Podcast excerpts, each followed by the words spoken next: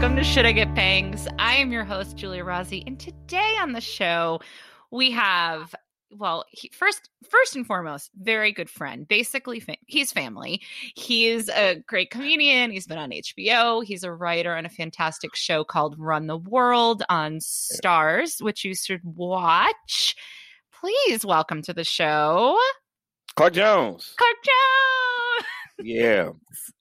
Thankfully, I, two things. One, I didn't even know. I have a big ego, as some of you might know. No, no. Like the name, like Clark is cool, Jones is cool, but Clark Jones they go together really, really well. And I and I love when people just say like women I'm dating. I love when they say Clark Jones. Like the whole thing is just it's something well, about glad, just, I'm glad I didn't say it then. because Just a you're my little, brother. I'm so happy, so happy. Uh, I also thought you were gonna say he's basically. I thought you were gonna say famous, which is ridiculous. but you said family, which is fine too. Which is Yeah. fine too. You are my husband's best friend, which means you have to be one of my best friends. It's just Um, it's a package at this point. It would be so sad if we didn't like each other. He would be. No, it would just be. It would be sad, and this is one of those podcasts where there's no filter. We just kind of reveal everything. Oh, is that You what know. this is? Thank you Yeah, know. yeah. For the people. this is for the black listeners who are like, oh, it's a black person guest. Let me listen. Let me tune in for a second. uh, what it it's so funny when you guys first got serious. You know, people would ask me like, you know, what do you think of Giulia? What do you what do you think? And I never had an opinion at that point because I saw a change in will of being in love with a person, like in a relationship. This was his 1st Mhm. relationship for so long that I didn't even delve into the minutia of like it didn't matter. It didn't matter what I thought of anything Yeah. because my boy was in love. So he's got to unless you like stealing money out of his account or Uh-huh. like, you know, physically abusing him, I didn't even want to get into whether I like you or not. You know what I'm saying? Does that make Well, sense? Absolutely. And it's interesting because in retrospect, anytime I have not liked, and it's very rare, but the, the times that I haven't liked someone a friend was dating, or times where people haven't liked someone I was dating, hmm they everyone was right. You know, like in retrospect, there was uh, yeah, Sure. of course you didn't like them. I was miserable, or of course I didn't like them. Right. They treated you like shit. Like it, it would be insane to be like, I don't like your wife or husband or girlfriend, boyfriend, and you guys are so happy. right. you Like, know? yeah. What what what do I need to rock the boat for? It ain't Yeah. even like uh, um it would just be a simple hey, if I didn't know if I weren't around y'all for a while, hey man, you good? and Yeah. he knows what that means. and so if he wasn't, I could tell just in the response, you know, because he's very telling in his he'll look down first if he's lying. it's more it's more eye contact when he's telling them the truth. And he loves to report good news. So when I just say you good, oh yeah, man, everything, you know, other people, hey man, you good? Uh, you know, that just it, the, the, the the hesitation first. It's certain Isn't it-. Isn't it the worst when you're talking to someone and you're like, oh, like, how's your wife or how's your boyfriend or whatever? And they go, Right. And It's then like, they damn. respond. It's like, well, Damn, the yeah. sigh just told me Yeah. everything. I personally, I'm a big United Front uh guy of like, and that has to do a lot of, you know, like um trust issues. That's the word I'm looking for. trust issues about like if we're in a relationship, you know, in public, we need to be a united front on things. I got your back, you got my back, even if shit ain't right and we working through it. We don't need the whole neighborhood in our business. Mm, You know what I'm saying? Unless somebody, like I said, unless somebody's uh, stabbing somebody or like, you know, running a pyramid scheme off them, like, you know, just relationship issues. Cause motherfucker, I'm never gonna tell you the full story. So I can't give you a little bit of the story because you're gonna fill in the rest of the details. mhm, So it's mhm. like if I'm with somebody and I'm still with them, how's so and so doing? She's great. She's great. Everything's good. Everything's good. Mm, hmm Yeah, it's funny when people voluntarily. I think when someone makes a big production out of answering negatively, even if it's like a man. bit, that's a cry for help. That's definitely that. You want something. You know, You yeah. need something or you just yeah, like that attention of, you know, pay attention to this thing. It's like, why are you bringing me into it? Like, Yeah. the, per- it's so funny. Oh man, uh, yeah. I even after because one time I was supposed to come with somebody to a thing y'all were having, and I didn't, and I just had to hold up this front because we were still together. But we had one of the worst arguments right before that. Oh no. it was. I mean, it was like this was the reason why she wasn't there. Uh, but you know, I just had to say like, oh, we had other plans. I just came to stop by for a second and yada yada yada. But I know was you too well where I was like, mm-hmm. her. People attribute that to black women, but that's every woman. That oh yeah. is Uh-huh. a tell. They know. Oh, oh, you just she just couldn't come because you got to go somewhere else. Oh, okay. okay. Yeah. The Uh, last time she came, it uh also when you said earlier you have a big ego and i was like oh do you i didn't mean because i think you do i only said that because you tell me that you do I tell you that. That's funny. Well, I yeah, I, just- do. I, I do like to preface it with yeah like, I'm aware.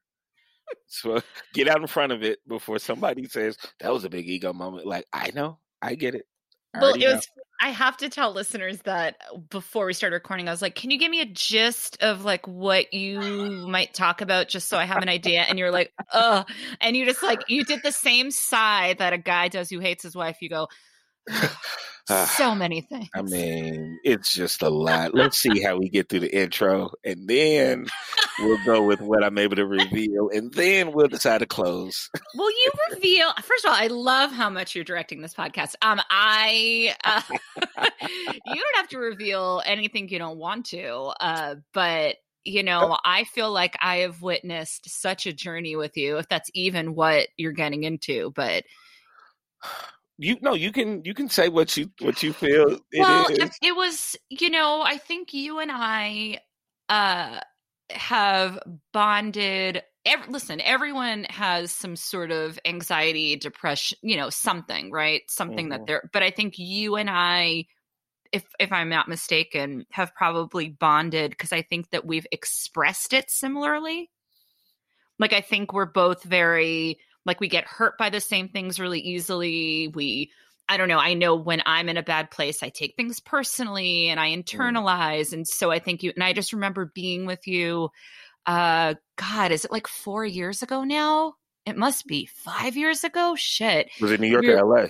it was new york and we Okay. i went with you after a show so you could get barbecue uh, and I wasn't hungry. Yeah, we went to the barbecue place in Brooklyn, like the one kind of near Oh, oh, uh, the barbecue place. yeah, well, it's like near like Union Hall, Bell House, like over oh, dinosaur. Dinosaur Barbecue. I wasn't hungry, so I just sat at the. bar- I, I wasn't hungry and I didn't want to drink, so I just like, Mm. and I think I was just gonna walk you there on my way home, but then I ended up sitting with you because you just were like, "Yeah, I think I'm depressed," and I just watched Mm. you. It was just, but it was, it wasn't. It wasn't funny that you were depressed, but it was funny because you were like licking barbecue sauce off your fingers, being like, "Yeah, I think I'm depressed." It's. I mean, yeah. The fact, the hours that I spent uh healing in dinosaur barbecue because nothing, nothing can even make me feel close to feeling better than paying for food and getting what I paid for. You know what I mean? Mm, like, what you wanted. like getting exact getting full and satisfied with because nothing makes me more upset really than not getting the experience of good food after I paid for it. Like I'll pay I'll pay whatever if I know like at the end of the day, like damn that shit was good as fuck. Like Yep. that, that, that I don't I don't have a problem with that. Like food is such a uh like women I date or people I know I ask them what their vice food is my vice. I, I've leaned on it way too much throughout life to uh to make me feel better. Mm. So it, it, it tracks that I would be talking about, yeah, I'm really depressed and then go crazy over that sa- that Wango Tango sauce that they got.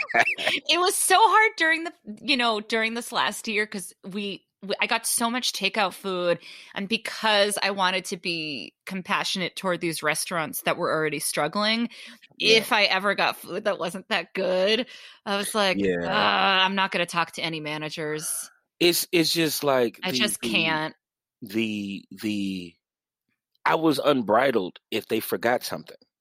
oh like yeah there was i no it's yeah. it's not even the taste of the food. yeah If you forgot mashed potato, because I can't eat the barbecue without a side, and that's my fault. Yeah. But it's their fault. Like, how could you? How how? What is this? This is all we have. Have you ever gotten the bag and then it's clear, like, in order for you to get the two things that you ordered, there's got to be two containers, but there's only one, and so you Oh, start yeah. digging. When, I start when- and I start shaking the bag. There's nothing in there. and I, you know it. I know it. They knew it. Somebody know that something was missed. Maybe it was on purpose. I shouldn't take it personally. I go. I check back on the the patio at least three times. Maybe they left it by the front. Maybe they just. I try to call, but you can't call them because you know that's harassment or whatever ideal that they have. And I just it it just would. Uh, the worst part is when I ordered so late that I can't order the thing that because I will say, you know what, let me just order some mashed potatoes because they forgot it or whatever, and I can't reach the driver. But when they order it so late that I can't order anything else, Ugh. I can't even sleep.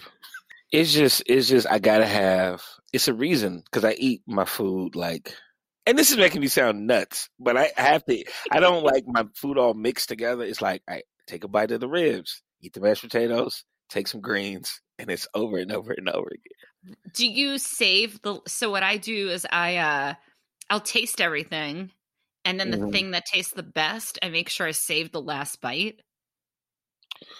Oh, So like if I had. yeah. you know, like a like a, a wing, uh, you know, a side, a, a green. I would taste it. I'll be like, ooh, okay, the green is the flavor I want to end this with.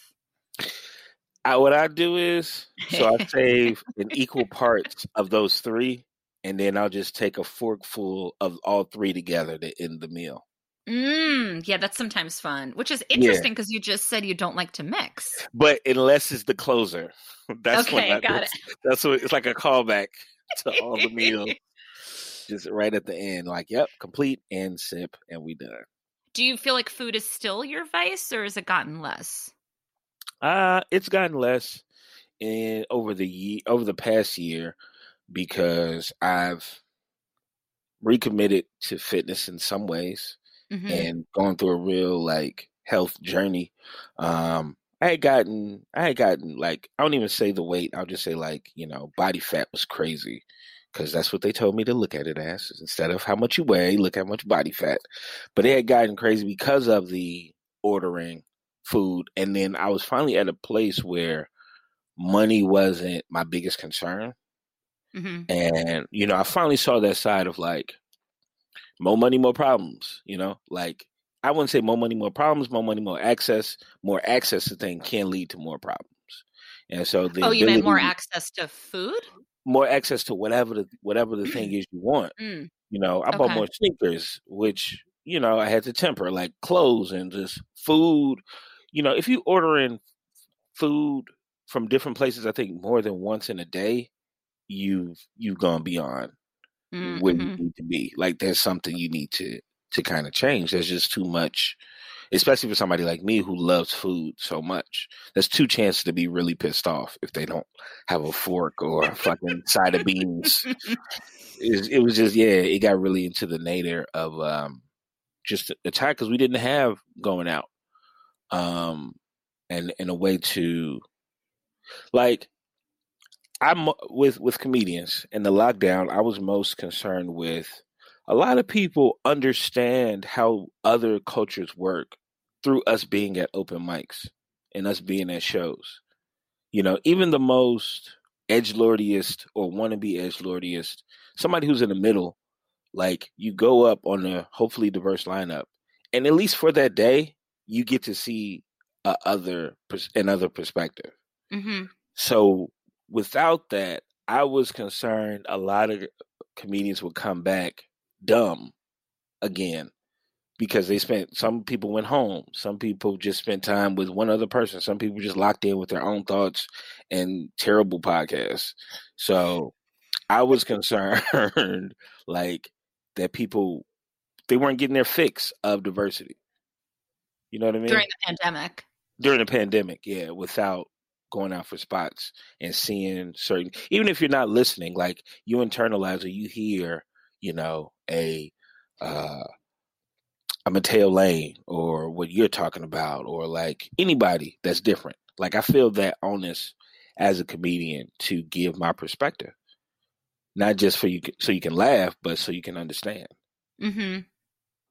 And do you feel that, that your worry came true, or you don't know yet?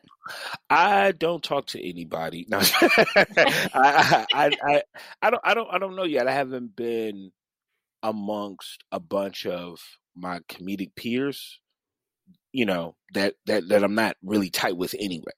Mm-hmm. So like I I could see like friends of mine, you know, those are people I see on shows, but I don't just having those honest conversations post show or, you know, hanging out at a bar afterwards, I haven't gotten to that point yet.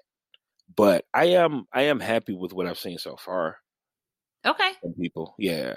Yeah. Do you worry is that like a worry do you think you worry about other people a lot?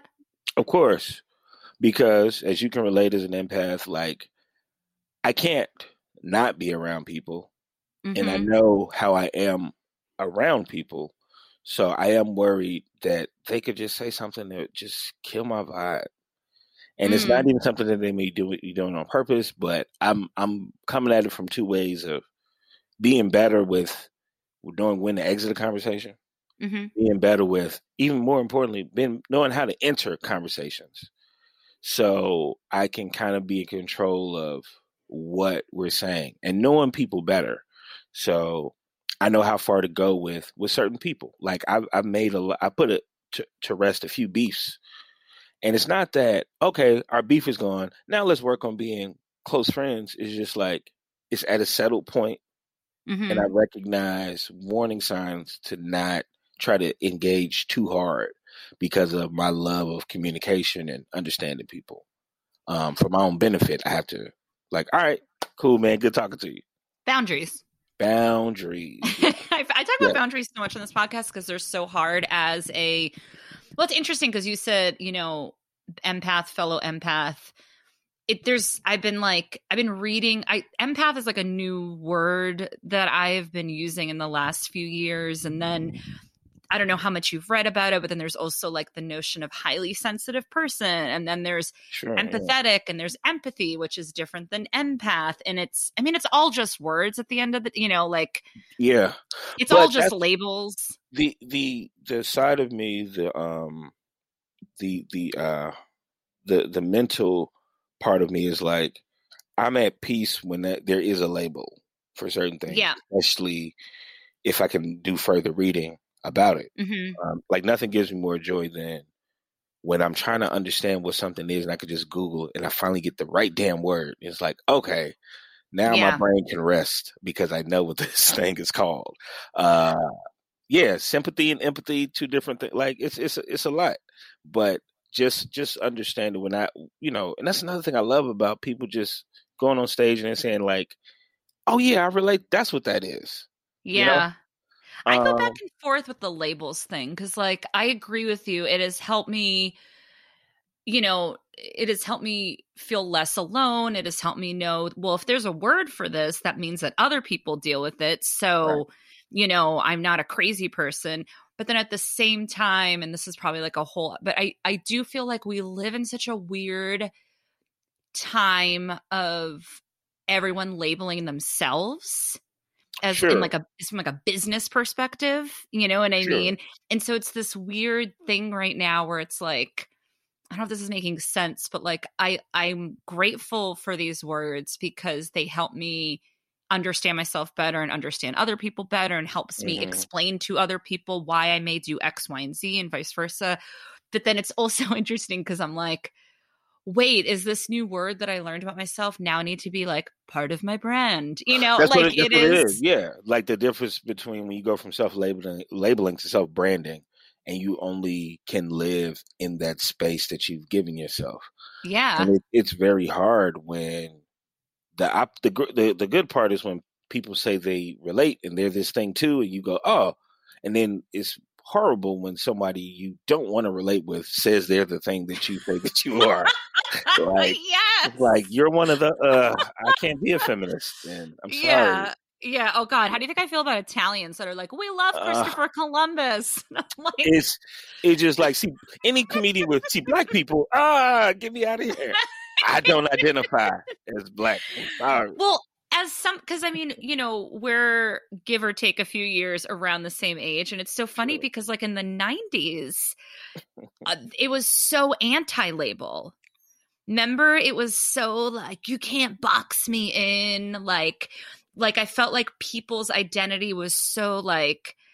I don't know. I felt like there was this like, you know, love see no color and like you can't box me into a label and like you can't tell me who I am. And then it's really gone, you know, the opposite, which, you know, technology obviously has so much to do with it in politics. But like Yeah. now I feel like everything is like box, check box, check box, check box, check box. Well, from a psychological standpoint or even sociological, there's a there's been a monetization of labeling Yeah. where people we know. I mean, the census. It's just census. like, oh, you're this and a this and it, and, it, Mhm. and it's great that that from a um from a personal needing to belong standpoint, you do have a thing that you can join and be a part of. But we also live in capitalism, and people have figured out how to say how to market that. You know, Yeah. like I wish every race was just equal, so every marketing person's head would explode because they wouldn't know who to pander to. That's like this fantasy that I have. Um, I mean, after food and protection, it's the need to belong on Maslow's hierarchy of needs. After On food whose and on whose the list? Maslow's hierarchy of needs, it's that pyramid Okay. that you have at the base level, food and water. Um, right above that is safety, protection, and then right above that is the need to belong to something. Mm. I think that I forgot the one after that, but the top is self actualization, where you know Mm, why okay. you're here in this world. Um, and yeah, so like after food, water, and a gun, you need a group. and that's I feel like you just take out the food and water, you just a group and a gun, and that is yeah. the problem with the world. because some people don't eat. So yeah, like just need a, a gun and other people with guns, so you can feel like you made the right de- decision to get a gun. And, and these are these aren't wants; these are needs. Mm-hmm. People say, when will gangs go away? Gangs have been around for Alibaba and the Forty Thieves. Like Jesus, like gangs have been around forever because people need to belong to something. It's a need. Yeah. It is interesting because I, I, yeah, because I guess it's like if it's not a gang, then it's a club or it's a. I mean, I guess being part of a family too. That also Yeah, a scene. counts. a scene Mhm. you need to be a part of the scene like why are you not going with us to this scene party whatever. It's um it, it's just a need that we have because people even with comedy club audiences people laugh sometimes because they don't want to look like an idiot not laughing while everybody else is laughing. Oh yeah. like a cheat code. Well- Uh, What? a cheat code. It's a cheat code. Well that's a video game thing where you can cheat. Whatever.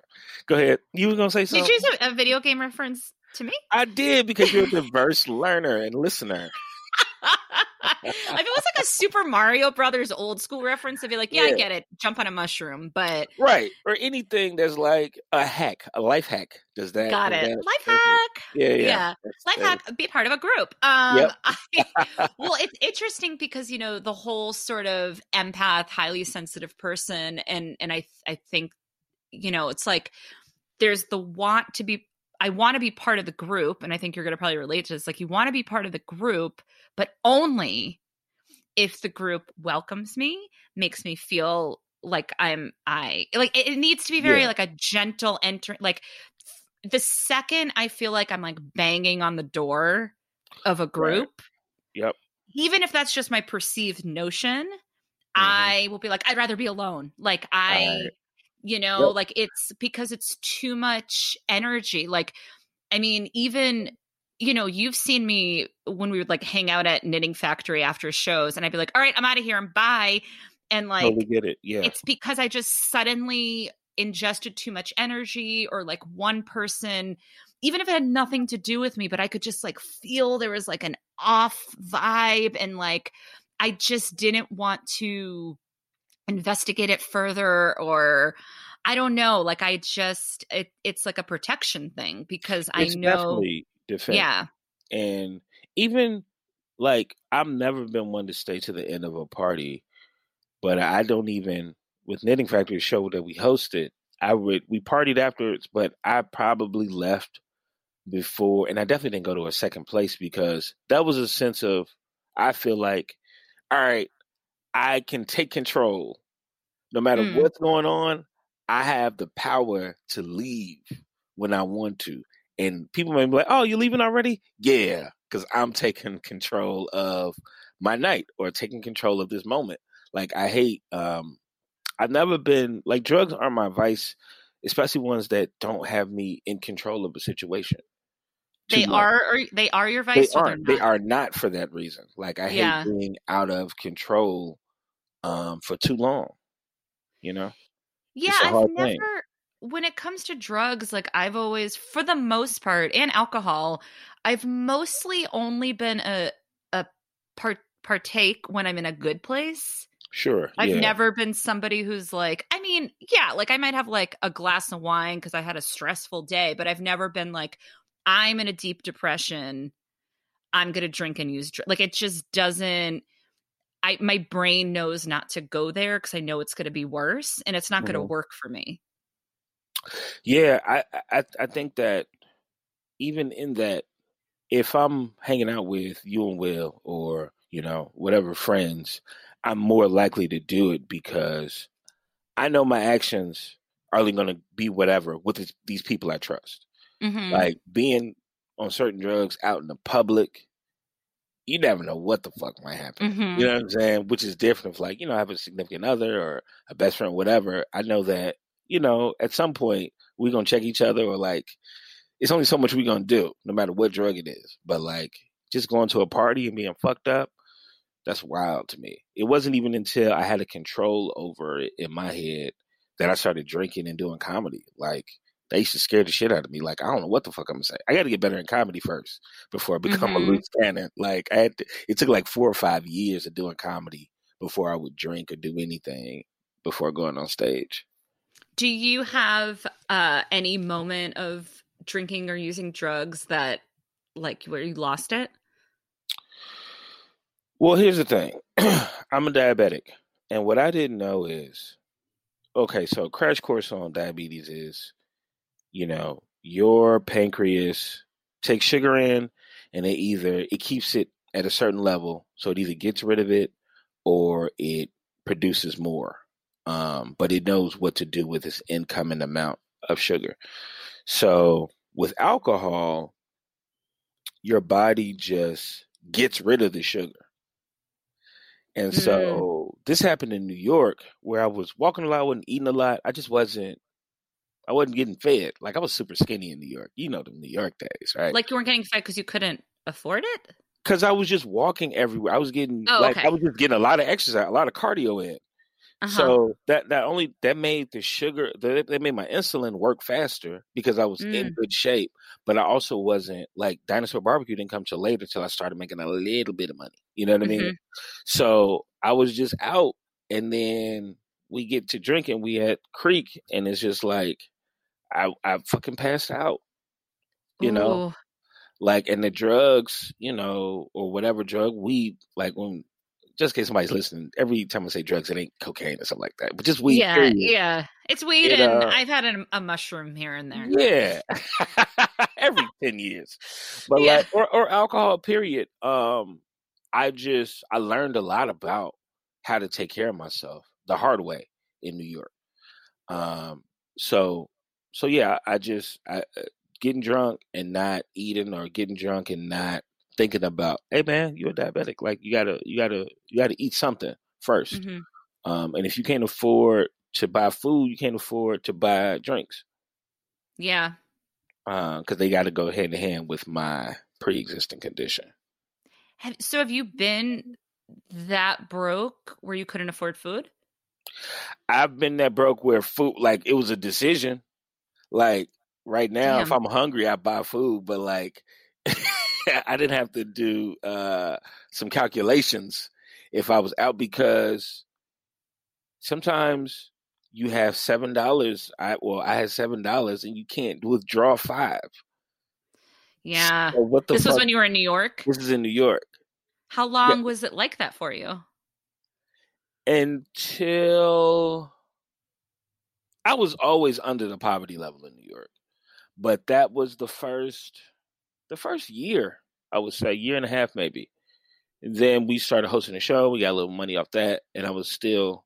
I ugh, I tell this story, uh, but okay. One time, this is so funny. I, I was opening for Hannibal, and but before we went, because he was already like, "Oh, we taking a black truck to New Jersey for this show." But he was like, "Oh, come to my place," which is already like, "All right." Thankfully, I got a card that's free. We're gonna go. We're gonna get food before we leave, and I knew I had about, I had about thirty, maybe forty cents in my account. Oh, So Clark. we're so we're at lunch. So we're at lunch, and he orders his food. He had like an omelet. I remember it was an omelet.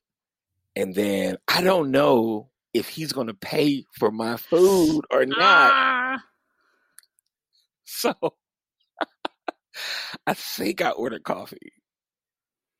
Hold on one second. Pause it one second. Yep. Yeah. Oh, okay. Thank you. So I didn't know if he's gonna, and I didn't have. I wanted a damn bacon and eggs and pancakes, and and masculine, you know, talk whatever. I just didn't have the humility to say, "Hey man, you going are you you got this or whatever?" Because he's already going. I know I'm gonna get paid after the show, so I think I just had a coffee, and uh at the end, Ah. I couldn't. I didn't have enough for that.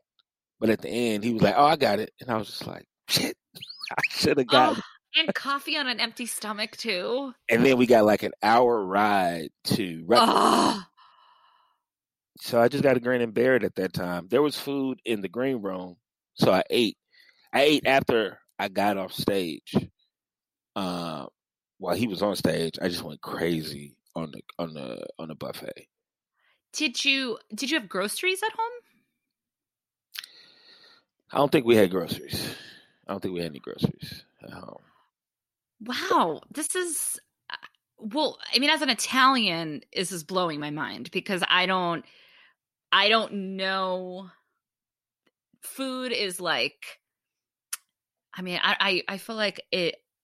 Everything for food comes first for everything as far as like budget goes to a point where it might be too much. So you know, like no one But- needs this many boxes of pasta in their house. but we're speaking Um, we're speaking the same language because Yeah, that was how my I was a i was a overweight kid, so Mm. That was my mom's love language to me was yeah, yeah take eat eat eight I'll cook some more chicken wings however many you want. That Yeah. was that was what she gave me. So that's what I understood love to be. So loving myself would be feeding myself as much as possible.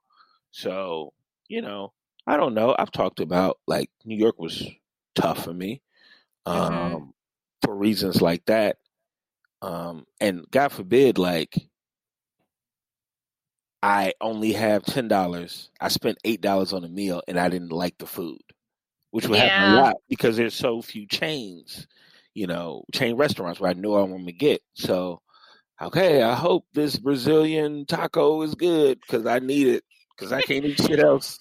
That's so interesting that you just said uh feeding yourself means you're loving yourself because I never thought of it that way cuz I so you know how like some people don't like they don't eat like I eat well yeah when I'm like in a good place too obviously Right. like that's yeah um I never thought of it that way. So do you feel like you didn't I mean I know finances were hard but did you feel like you didn't love yourself that much when you were in New York at that time? I felt like I just had to find different ways of, and I didn't know. I was I usually can figure things out, but I didn't know. I didn't know how to treat myself well without having money. So I, I eventually I started teaching again, and that helped. But even then, it didn't answer all of the problems that I had um, because getting up at seven a.m. with no windows. Oh yeah, your going place had no windows. My room had no windows. Oh God. Doing that and then getting up, coming back, maybe doing a mic, and then having to go because this is before I was getting booked on anything. I had to go do a mic, then I had to go to a show that I wanted to be on, drink for a little bit, maybe get a drink ticket off somebody, make it home by one a.m. and repeat the same thing. Like that was that was in, so it was no love. There was there was no Yeah. love. And the windowless room, I mean, you have to give that so much credit for feeling down. That's that is Yeah. like jail. That's It's- solitary confinement. It's solitary confinement. You're you're honestly from a health perspective, the sun you're supposed to wake up gradually. Like you shouldn't wake up every day not knowing if it's two thirty AM or PM. Yeah. every time you wake up. So, uh, but I didn't know, and I didn't know until I had a talk with my roommates and said we had to switch. I didn't know, you know, like New York made brought that out of me to be more um, forward about what I need in certain situations. And How long were like, you in the windowless room? when did when did Will move out? You were in there for like a year, two I- years? almost almost two years. off and on, off and on because because I did what it also does is you just become this like I started dating Mm. so I could have a place with a window. Oh God! Yeah, man. I couldn't do that every night. How'd you get stuck with that room? I you know, and the, here's the crazy part. We were also paying equal rent. I was just dumb. I was just like this dumb little naive. I, I didn't know. Um, I was just like, all right, fine, because I didn't have a job also. So sometimes Mm. I'll like, I'll feign making a sacrifice because I might disappoint you next month and not have the rent. It's like, but, I got, but I got the worst room, so shit. Let's figure it out. Oh shit! I'm so glad you have some sun. I mean, I can see sunshine in the background right now where I you're can't at. live without that sunshine. Ugh. Oh it. shit. God, I forgot about that windowless room. I mean, that is like such Yeah. a huge part. Did you ever have times where like it legit made you crazy? I wasn't. I thank God. I don't think I would never say comedy saved my life, but the Mhm. ability to get all of that out multiple times a night um, was therapeutic Yeah. because there was an outlet, and this city full of great writers. You know, I, I'm I'm easily influenced, so I try to put myself in the right spaces. That where it's like, all right, I don't have control because I want to be, um, I want to fit in, I want to be good, I want to be a better comedian. So I just hung around all these people, all these comedians I really liked at the time, and I went to the mics and I, I talked to people, and that that helped me to funnel all of this. I told Kenny DeForest, who's one of my roommates, the day we got there, I told him I wanted to leave The day we got you got what? New To that York. ho- the day we got to New York, I was like, I don't, I don't know if I can do this. what what was it about that? It was. I grew up with a very OCD mom, clean everything, like. We the same mom? Huh? I think We so. the same mom? Maybe, maybe. we love food, same mom. yeah. and um so just this this just wild hedonistic throw trash on the street rats. It, i i couldn't i couldn't process that. Like i'm i Mm. live here and also you know i've taken many steps without seeing the whole staircase later in life but i've always wanted to see the staircase Mm-hmm. when I got to LA, I didn't know what was going to happen, but I was excited about that journey. I was not excited about the journey of New York. So what made you do it? Kenny told me I'm not letting you leave. Number one, um, I, I was like, my friends were like, "Yo, we going to New York," and I'm like, "That could be cool." Also, I thought it was going to be different than it was, and I also have this thing about quitting. Mm. And especially at that age, like I was just like, no, I told people I'm, I had heard all these horror stories about. Yeah, man, we threw a party for so and so to go to New York, and they was back a month later. And they was back three months. They was back a week later, and I just didn't want to be that guy. So would you say your time? How long were you in New York? Three years? Four Five. years? Five. Would you say most of it was horrible? Like most of it you didn't like? Everything was beautiful about being on stage in New York.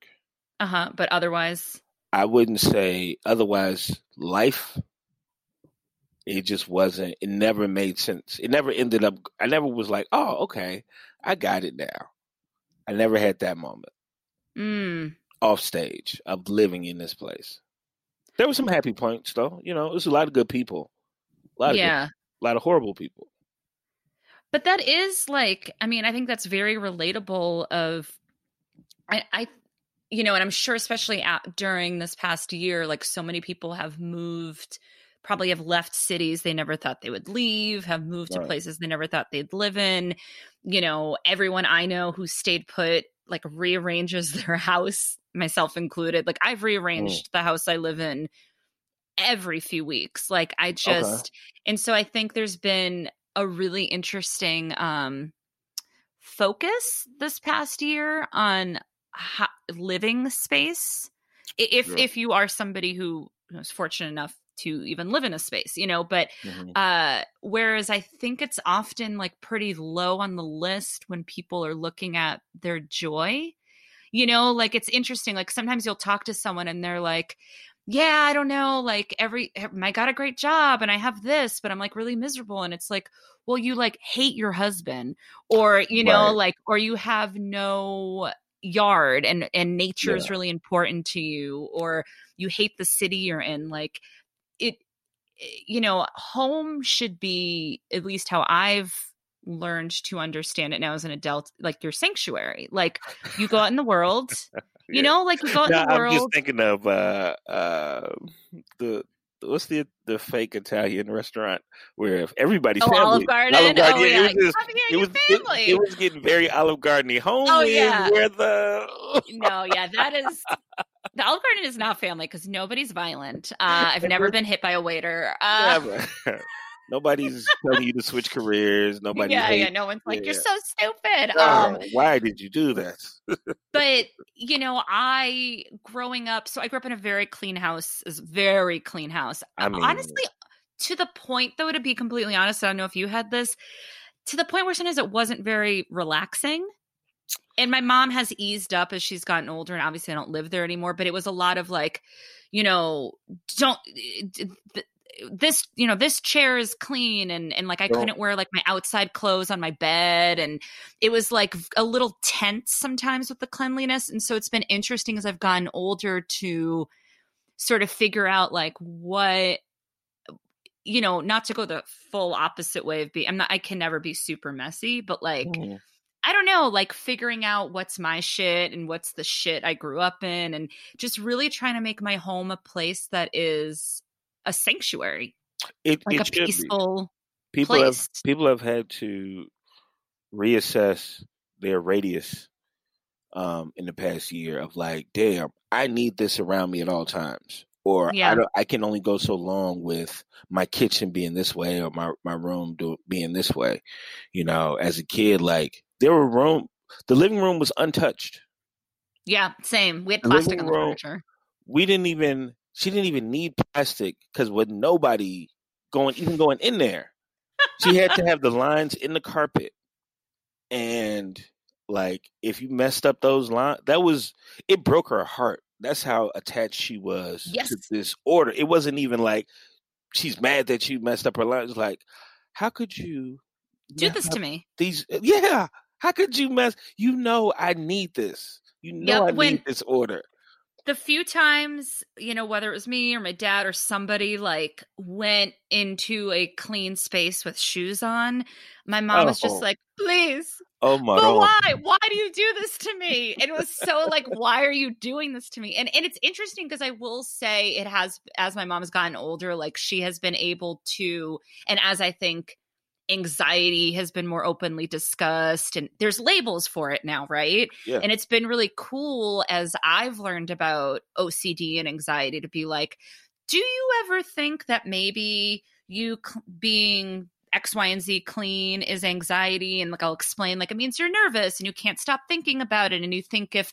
as long as this is clean, then nothing bad will happen. Or like, you know, like I've been like giving different Mhm. examples and it's been cool for her to now she has labels to use instead of what she would Beautiful. say. Like, because when I was a kid, I would shame her. I'd be like, why are you so crazy? How come I go to other people's houses and I can be normal? And like, you know, I get Yeah. so mad about it. And she'd be like, I don't know why I'm like this. And now it's been so cool to see her be like, ah, you know, this is just, this is what makes me nervous. Just, and I'm my like, anxiety acting up. yeah and it- and it's it, at least it's like and now we can connect on it because my my anxiety doesn't come out necessarily with like you know needing plastic on my furniture but my anxiety comes out in ways where like the other night you know will and i left our daughter home alone for the first time to go do shows uh not alone, alone? there was somebody home Oh, yeah yeah no no no there was somebody there uh but you know Well, let me make this call real quick. yeah, no, no. But she was already asleep. It was it was our friend Brooke just watching the monitor. But it was like Yeah. two anxiety things in a night. Like it was like I'm leaving my child for the first time with a friend, yes. and I'm doing a show for the first time in 14 months. I don't know why I combined those two into one day, but Mm. I did. And I took forever to leave the house. I kept being Mm. like, wait, I, I need a different purse. And then I was like, hold on, I have to show Brooke where the chips are in case she gets hungry. And it's like, like, and I, and that was my version of putting plastic on the couch was like, but at least I knew I was able to laugh at it and be like, sorry, you guys, I'm having major anxiety about tonight. right. So That- I'm like, I need everything to be perfect before I leave the house. And it was just so nice to be able to say the words and then to have my husband, who also has his own anxiety that Mhm. manifests differently, and my friend Brooke, who has her own anxiety that manifests differently, for them to be like, totally get it. Absolutely. It's it's I'm not a PR for stand up comedy. You know, I'm not like Mr. It's the greatest thing. I'll never be I'll never be that guy. But there that is a benefit of it. And I didn't even realize until I look back on New York and say like, oh man, that's that's uh that's how I got through it. I got and I got I became a better comic, but it was like through the um fresh out of the frying pan into the fire type thing. Mm. Um yeah, I mean, the reason why I was hesitant to uh even say, "Hey, what's your cut your bangs thing?" is, you know, comfort. I got to get I I didn't know how comfortable I would be because I've never I've only spoken to my therapist about this, but I am one who am always encouraged to be um vulnerable if I feel like it'll help somebody. Like that that's what takes off the oh no, you shouldn't share that. It's like I feel like somebody might be able to use it. I love that I don't know who this is for thing that people put on social media, but it's for somebody, right? Um I lost my mom in December of 2019 Mm-hmm. and unbeknownst really to me but unbeknownst to anybody at all i didn't want to be one of those people you know because i love i mean love is an understatement for what i felt about her or what i feel about her still i didn't want to be one of those people like you know his mom died and he was so heartbroken. Like he died a month later. Like i didn't i hate that story that people I didn't want to be that because I don't uh, like we talked about earlier sometimes worry too much about what other people think. I can't help Mhm. that I do. I didn't want to be that. I don't want that to be my story. So for a year I said Clark you got to keep yourself alive for a year at least.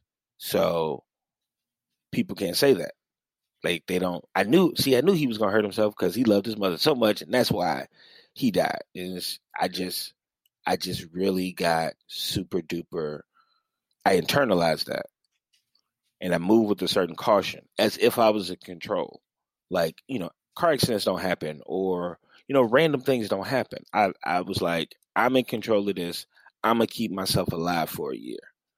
And what I didn't understand about how dangerous that was is that I made it to a year and then I didn't know what I was living for anymore. Wow. So that night or that over those couple of days when I was really fucked up and I was I talked to you and I talked to Will mm-hmm. and I mm-hmm. know that you saw something different in my face when I saw you guys. I had reached the bottom of because it also wasn't like, all right, well, after a year she'll come back or like I just have to get through this for a year then everything will be fine. I really just had I had no idea. And I had started therapy and I was like therapy was to get me till December 2020. It wasn't in my mind, even though it was helping and I had tools, it wasn't to um be better overall. It was just like because then I lost my stepmother in May and I lost my brother in September. It was it became more and more like, you know what? After I make it through a year, that's all that I've I've done my part. So I was really at my lowest in December 19th, 2020 because I had made this pact with myself that that's all I needed to do. The I know that the show's premise is like life changers that may or may not be a good idea, but somehow in some way my should I cut my bangs was all right, Clark, you're going to learn that you have reasons to stay around. And I had to literally tell myself that. Like, be the same way I made a pact that I only need to make it one more year after. Like, I had to make a pact with myself that you are going to find your sources and your inspirations for what you can give while you are on this side of the, the dirt. You're gonna find that. And it's gonna be hard, it's gonna be slow. I had to start I had to start from literally the bottom. And the journey isn't near anywhere over, but you know, I, I didn't even know I made these pacts with myself. But once you do, like you embrace it, and you start to live it a little bit, and it it it, it affects decisions that you make. Um, and at first it was hard because then I became paranoid again when it was like, oh, I value life. Oh, don't go here. Are You're in Chicago. Chicago's dangerous. Like I wouldn't. Mm-hmm. I was very. I was very paranoid to be anywhere. At first, I was paranoid because I got to make it to December. Then it was paranoid because it was like, oh, I got to make it to whenever because I I want to love being alive. You know. So yeah. so breaking through certain walls with that, like actually to go from not knowing why you should be alive to loving life, it just keeps you motivated. That that that alone will say like, damn, you got you got more strength than you knew that you had. Do you feel that way now, loving life? I am. In, I'm more at peace with. It's kind of weird. I tell people all the time I'm I'm happy with what I've done in life. Mm. And I've lived different lives.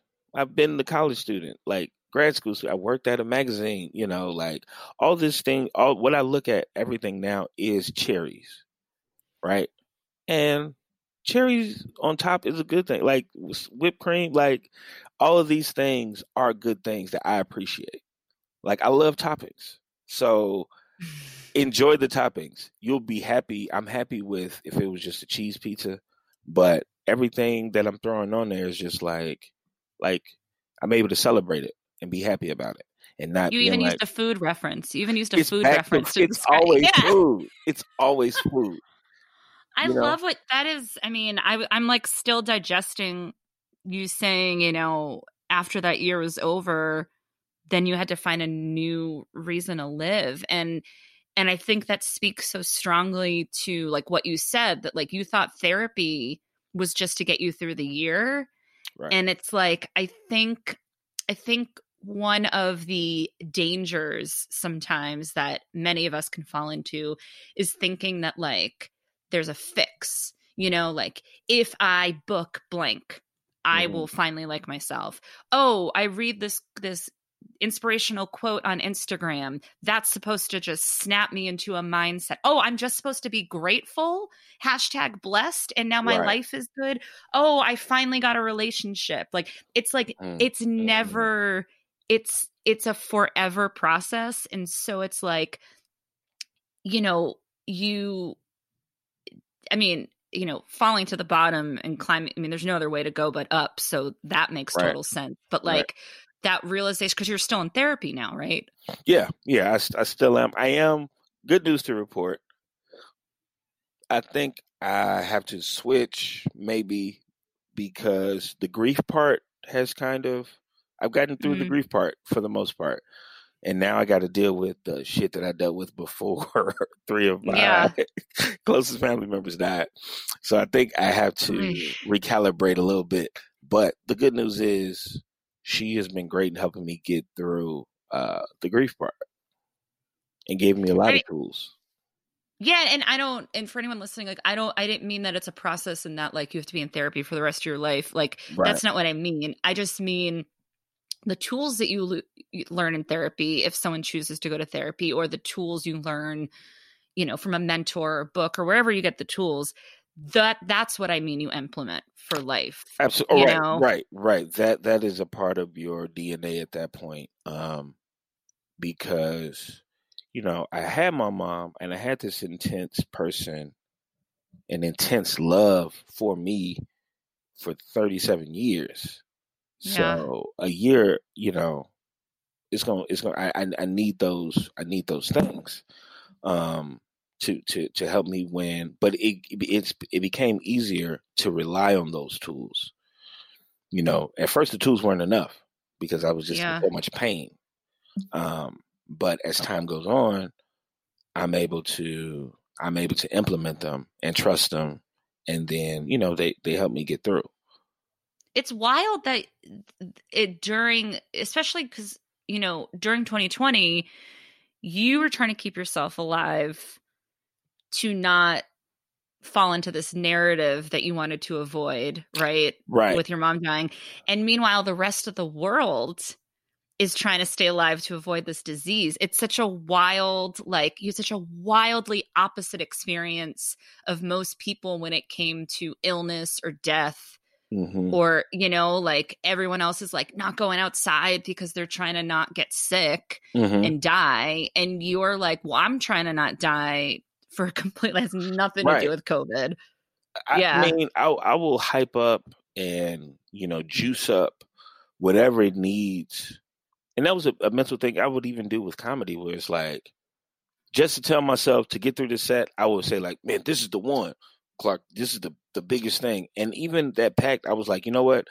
Not only will I not fall into that narrative, it'll make your mother proud if you last at Mm. least a year.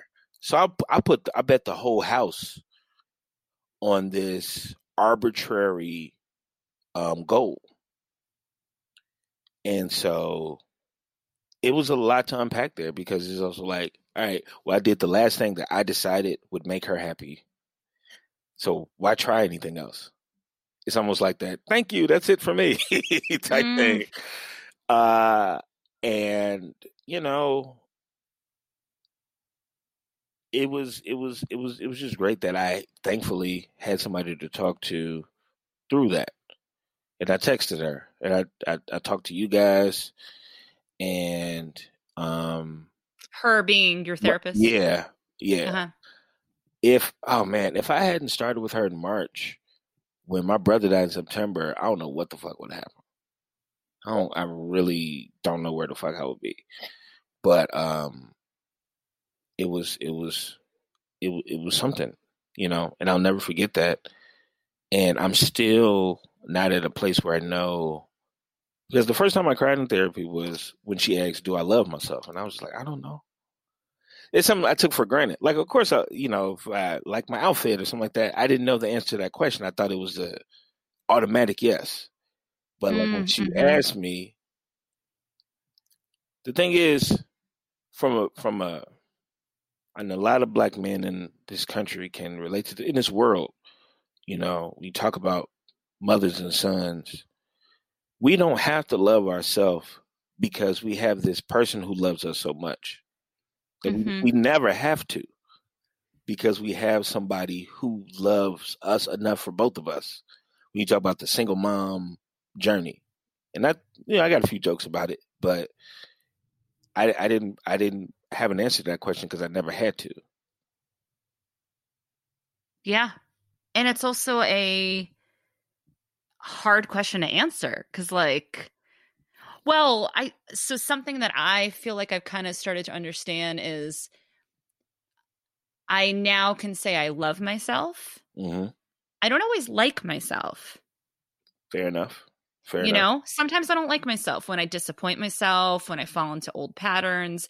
But the difference is because I love myself, I don't, when I have those moments of not liking myself, I don't want to die. I don't want to disappear. I don't think I'm the worst piece of shit in the world without, because the love lets me know it's okay to not like myself sometimes. Does that make sense? Because, like, Yeah. same way like i sometimes don't like my friend or i don't like my you know like there's you go through moments of that but the love is what's going to protect you I I know that I love someone else when I give them grace. to yes to that's up. yep That's when I Mhm. know I love somebody else. As I'm working towards this um, nirvana or this apex of loving myself, is when not only will I give myself grace, but I won't put myself in positions where it's all or nothing. yeah Um, I'm not in a position yet to take on too, too too many things, and I'm really learning how to. I have to say because I want to be well, and I like like me being dope is when I can say yes and I get shit done. But I beat up on me when I take on things and I don't get them done. Like Yeah. I beat myself the fuck up. So either I'm going to because I'm hoping I'm I'm healed, I'm cured, right? And I could just say something and I could do it. But I'm not at that point yet. So I have to the process is learning to say I can't do that. And not well, these are the stairs these are the stairs. You Yeah. know you were talking about like the step like taking a step into new york taking a step into la being excited what's ahead part of those stairs that's ahead is all these steps right All into into loving yourself more and you are loving yourself by saying no to things Right. you know Mm-hmm. because why set yourself up for disappointment i mean it is insane the expectations that human beings put on themselves Yeah. you know Yep. Whether learned or uh instilled. Um and there's a lot of things with the, you know, black family in church and you know, there's a lot of things the Italian family in church, like church in any Let's just- family. Let's just there's a lot of things with church. we're one and the same yeah Yeah. yeah Church is the the, the the thing all the time. food church gold Um, jewelry it's all yeah. the same it's Yeah. uh it's just so much to yeah that that i didn't even know and i just talked to you know that the the one black son that made it to college.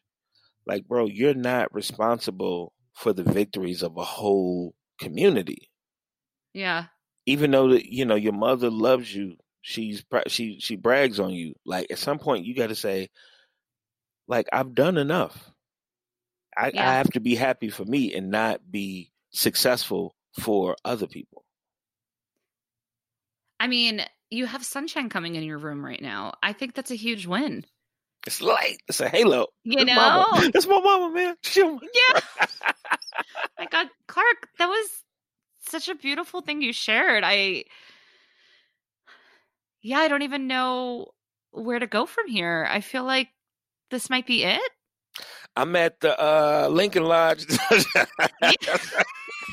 the end of the pod. Where can I just- you?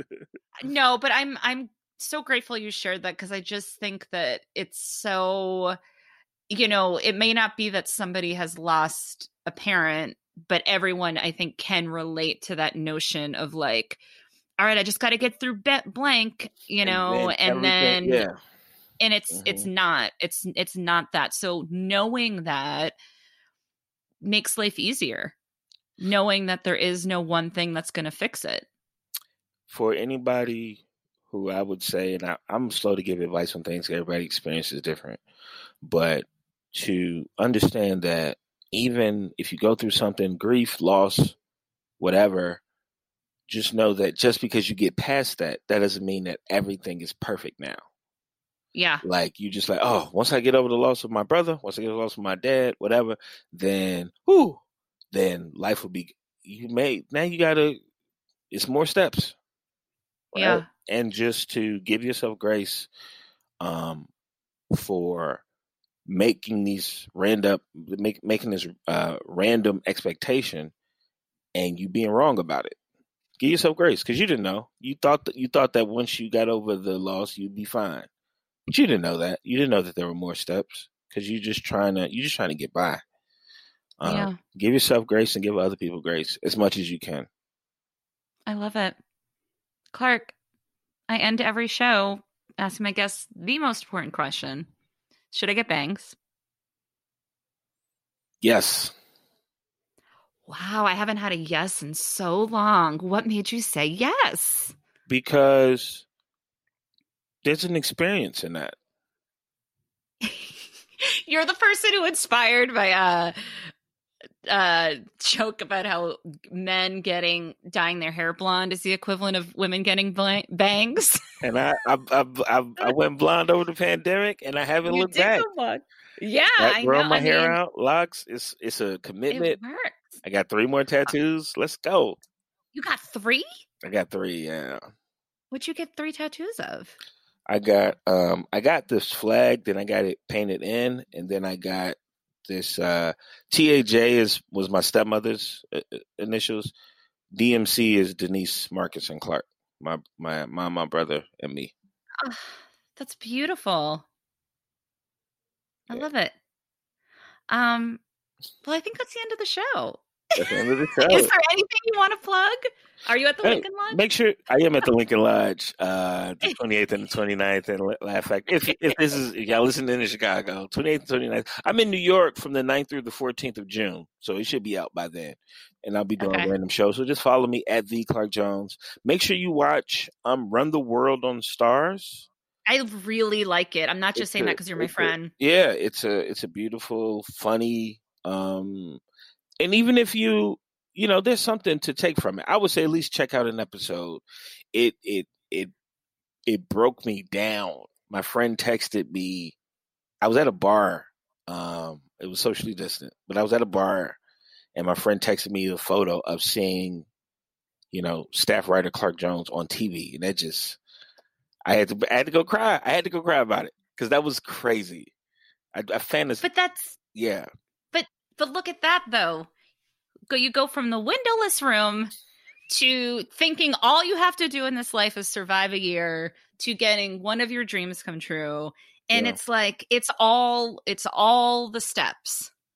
You never know. You never you never, you never know. They say you don't see the end of the staircase. You don't see the middle either. You don't see mm-hmm. a quarter way through. You don't see all you see is the one right in front of you I mean, we could this analogy. I could go on forever. You know, sometimes sometimes you go down a step again. Some, That's yeah. okay as long as you keep going. Sometimes you sit down and take a break on a step. Sometimes you trip on a step. You got to have a friend help you get back up the step. Sometimes the step is like those Machu Picchu's where you just walking for a mile before mm-hmm. the next step, and you. Yep. Sometimes you do two steps at a time. Sometimes two quick ones. Sometimes you got to hop with both feet. Sometimes some pushes you down the stairs. Sometimes, a, yeah, a crowd comes. Sometimes a wind, a gust of wind hits you, and you like that meme. You, just, you step on one step. It was yeah. built cheap. Your foot goes right through the right wood. Through yeah, you file a lawsuit. Then you jump up a few more steps. Then you use that money to move to LA and yeah. go up more steps. You buy an elevator. it might be like the little like the uh the the trams that go across. You got to yeah, get yeah. that. It's bridges, but it's still steps. You, as long as you ascend it, slow motion is better than no motion. That's the phrase from. Oh, yeah. Clark, so many things. If this was Oprah, if this was Super Soul Sunday, she would go, "That's a that's a tweet. That's a quotable tweet," and then she'd like point at her assistant to go tweet it. Nope, Uh, I'm pointing at my dog. She's Yeah. not going to do shit. Really? She's not going to do absolutely anything. Not- Um, Clarky, damn. thank you so much for being on the show. Thank you for having me. This, This was is fun. wonderful. Okay, was bye. Bye.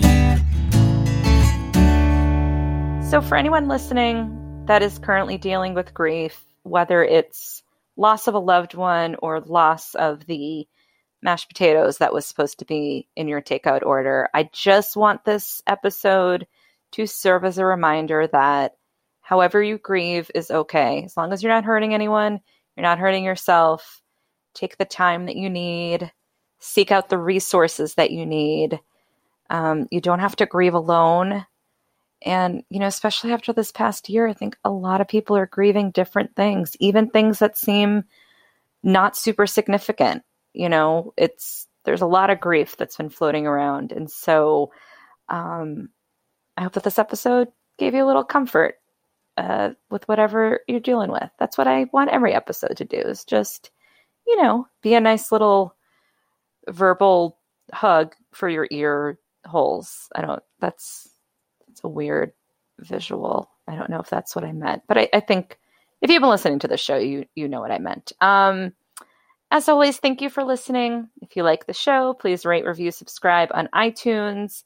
It really helps the show, supporting the show if you do that. So I appreciate it, and I will talk to you next week. Till then, bye.